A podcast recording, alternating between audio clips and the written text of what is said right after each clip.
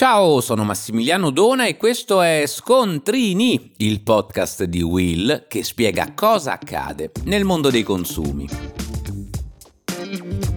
Oggi parliamo di phishing, e cioè il voice phishing, nel quale la truffa non avviene tramite una email, ma attraverso il telefono. Avete capito bene, una telefonata apparentemente proveniente dal numero della vostra banca, nel corso della quale i truffatori chiedono i dati bancari, paradossalmente proprio per disconoscere una finta operazione finanziaria.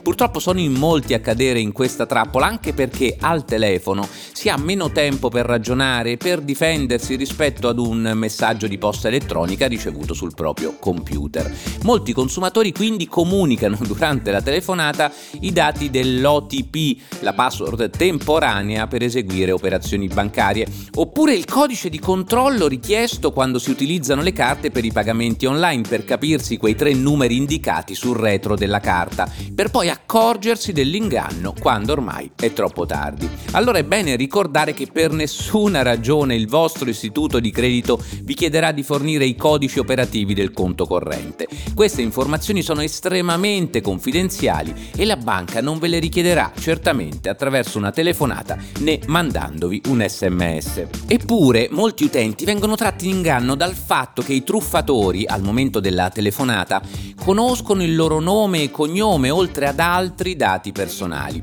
Queste informazioni purtroppo sono facilmente accessibili disponibili nel web o molto più semplicemente impossessandosi di corrispondenza accedendo negli androni condominiali. Quindi non fatevi trarre in inganno anche se il numero da cui ricevete la telefonata è quello della vostra banca. Purtroppo esistono delle tecniche fraudolente dette spoofing che consentono di modificare il numero del chiamante fingendo di essere ad esempio il nostro istituto bancario. Molti di voi staranno commentando ma ancora succedono queste cose? Ebbene sì, molti consumatori ascoltatori cadono nel tranello forse perché una voce reale dall'altro capo del telefono ci rassicura, ci fa perdere la naturale diffidenza che abbiamo verso una comunicazione che ci arriva tramite posta elettronica. Ma sarebbe bene riflettere su quanto siamo fragili davanti a organizzazioni criminali che sono pronte a metterci la faccia, anzi la voce, dietro una cornetta telefonica. E voi lo sapevate?